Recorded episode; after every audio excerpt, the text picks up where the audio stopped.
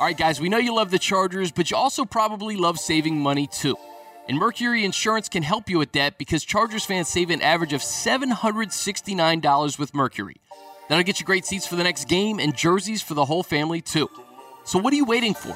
Get a quote today at mercuryinsurance.com to see how much you could save. It only takes a few minutes to switch, and it could save you a lot of money. Don't wait. Get a quote today at mercuryinsurance.com. Savings info based on 2019 California Department of Insurance Rate Comparison Profile 38A. Individual savings may vary. What's up, guys? Welcome to The Final Drive, presented by Mercury Insurance. A disappointing loss. Chargers drop one to the Broncos 2013. Monday after the game, here with ESPN's Eric Williams, Chargers team reporter Haley Elwood. And guys, I think point blank, this was over right from the start. Just the Broncos marched down the field, kind of set the tone. Yeah, they scored on three of the first four possessions. Basically, defensively, they couldn't figure out how to stop them initially, although the second half obviously was much better, and they only gave up 3 points and really allowed the Chargers at least to have an opportunity offensively to get back into it. But yeah, I just think Denver's, 15 first scripted plays, they really had an idea of how they wanted to attack the Chargers defensively and were very lethal in how they did that. To me, it kind of goes back to the fact of, and we heard this all week, the Broncos were 0-4, the Chargers had been 0-4 before, and they knew what it was like 2 years ago to go into MetLife Stadium 0-4 with really nothing to lose and try to win. Yep. And that, to me, was sort of indicative of just what happened yesterday. You had this super hungry Broncos team, just backs against the wall, a divisional opponent, and they took care of business. First three plays for Denver went for 26, 21, and 12 yards. 7-play drive, 75 yards, touchdown by Phillip Lindsay. Their next possession, that 70-yarder to Cortland Sutton, a couple of missed tackles there. You put yourself in a 14-0 hole. And, Haley, you and I talked about this on Friday. The Broncos had not forced a turnover all season long. 3 turnovers, one crucial one at the end of the first half, one in the end zone by Phillip. You can't win games that way. No, and I really think that's been the issue all year is their ability to protect the football. The Chargers, from 2 yards and in through 5 games, they've had 4 turnovers. Entering Sunday's contest, I think the rest of the league had 3 turnovers in those situations. So that's kind of indicative of where they're at right now. Since Anthony Lynn's taken over, when Phillip doesn't turn it over, I believe they're 15-2. When Phillip has at least 1 turnover, they're 8-12. So really, it's about taking care of the football. As Pete Carroll likes to say, it's all about the ball. The Chargers right now, I think, have 8 turnovers through 5 games. They had 19 turnovers through the entire season last year. So they were averaging just over a turnover a game last year. Right now, they're averaging nearly 2 turnovers a game. So if they start to value the football, I think they'll start winning these close games and really start to make teams beat them instead of kind of giving the game away to other teams. And, Haley, just a little context into that Eckler fumble. I like the call, first of all, because you're down a couple scores. Yeah. So I like the call to try to get to 7, get the ball back in the second half. Exactly. Right? It was at the end of the half. And the Eckler fumble, had he not fumbled and didn't get in, it would have been the same result, right? So he was stretching to try to make a play. That's fair. I think that's fair. Right? It was a fumble, it was a turnover. At the same time, had he not gotten in, it wouldn't have mattered anyway. And he said that in the locker room after the game, and Coach Lynn had a conversation with him again about stretching. But he's like, that's the situation I was put in. My instinct is to go and reach and do my best to actually score. And ultimately, it didn't happen. And it's a bummer that it didn't happen. But on the flip side of this, too, the Chargers defense forced 2 turnovers, but nothing came of those. And that's a problem, too. When you have, Uchenna strip sack, which JB recovers, that leads to a missed field goal. The Kaiser interception on the ensuing offensive drive ends in the Phillip interception. Yeah. And you had the ball at the 1-yard line. Right. So that's a bummer, too. Yeah, sudden change situations, and like you said, last year they had been pretty good in those sudden change situations, either when they got the ball going and scoring or defensively when they gave up a turnover, at least holding the team to a field goal.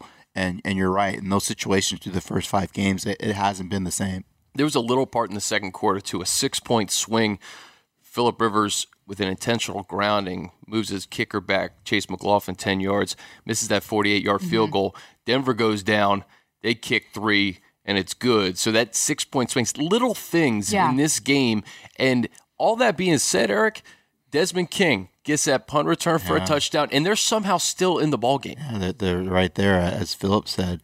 You know, he felt like they were going to have an opportunity to at least tie the game at the end with the football. They had that opportunity.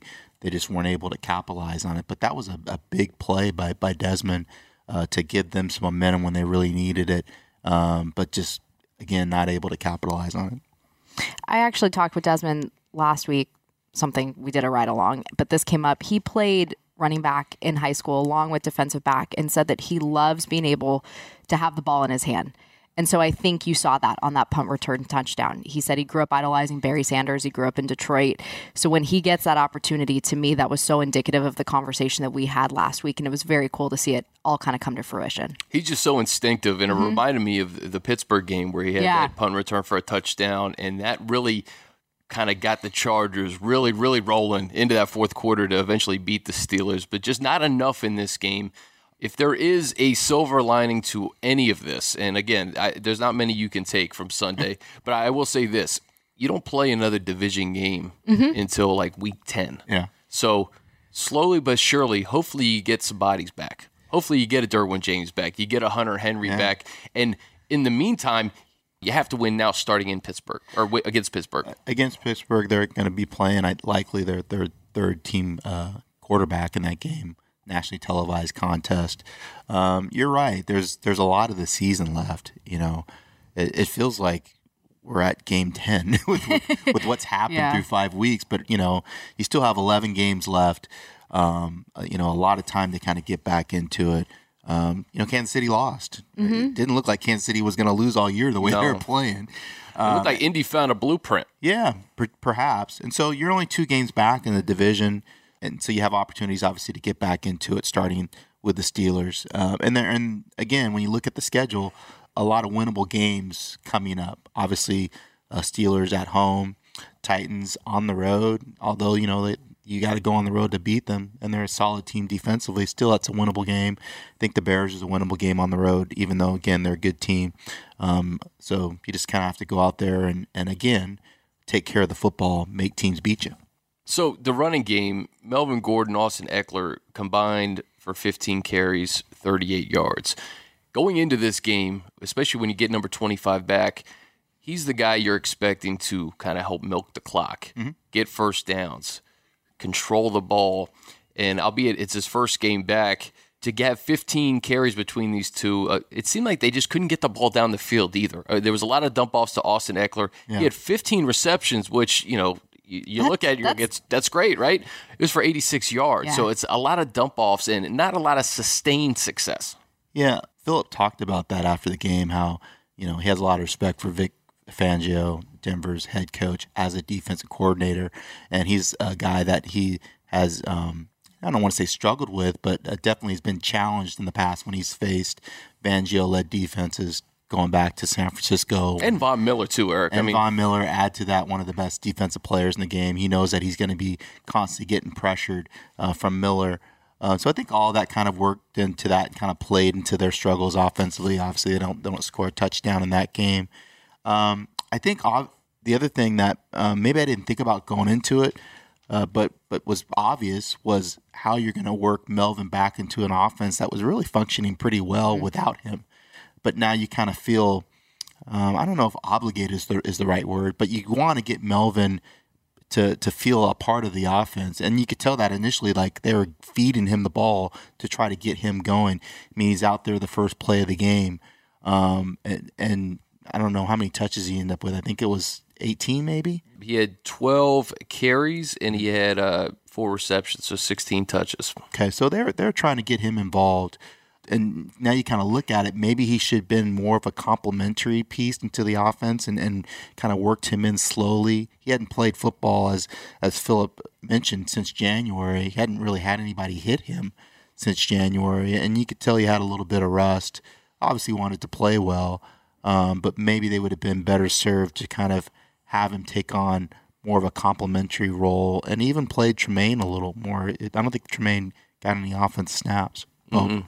Keenan Allen, too, 4 for 18, very quiet game, 6 targets in a couple of those catches came early. Yeah, I mean, that's what good defensive coordinators do, though. They take your best player away and say, make you play left-handed, basically. You beat us with somebody else. You're not going to beat us with Keenan Allen. And I think, Philip talked about that, too, after the game, that they really kind of closed down Keenan and were forcing the ball to go other places, forcing the ball basically to go short and then rallying to the football.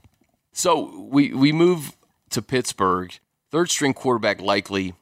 But again, to get to 3-3, it's hard. At some point, you can't just be volleying back and forth to above 500, back to 500, game below 500. You have to figure out a way starting against the Steelers. Yeah, this team's obviously, they've been tested before. They've been in situations like this before. But I think every year that they've been tested like this, it's how do they overcome? And they've been able to do that in recent history. I think this week, and I think actually these next few weeks, especially with going on the road, like Eric said, for two after this, a big test for this team and their culture and their morale, I believe, in terms of just kind of getting everything together. And I think in speaking to Melvin, it kind of goes back to when we had that, we did the podcast, I believe after, was it the Houston game, where it was just talking about getting guys who hadn't been parts of the offense or parts of the team back into the fold and reworking that chemistry. And I think the Melvin chemistry will build as time goes on.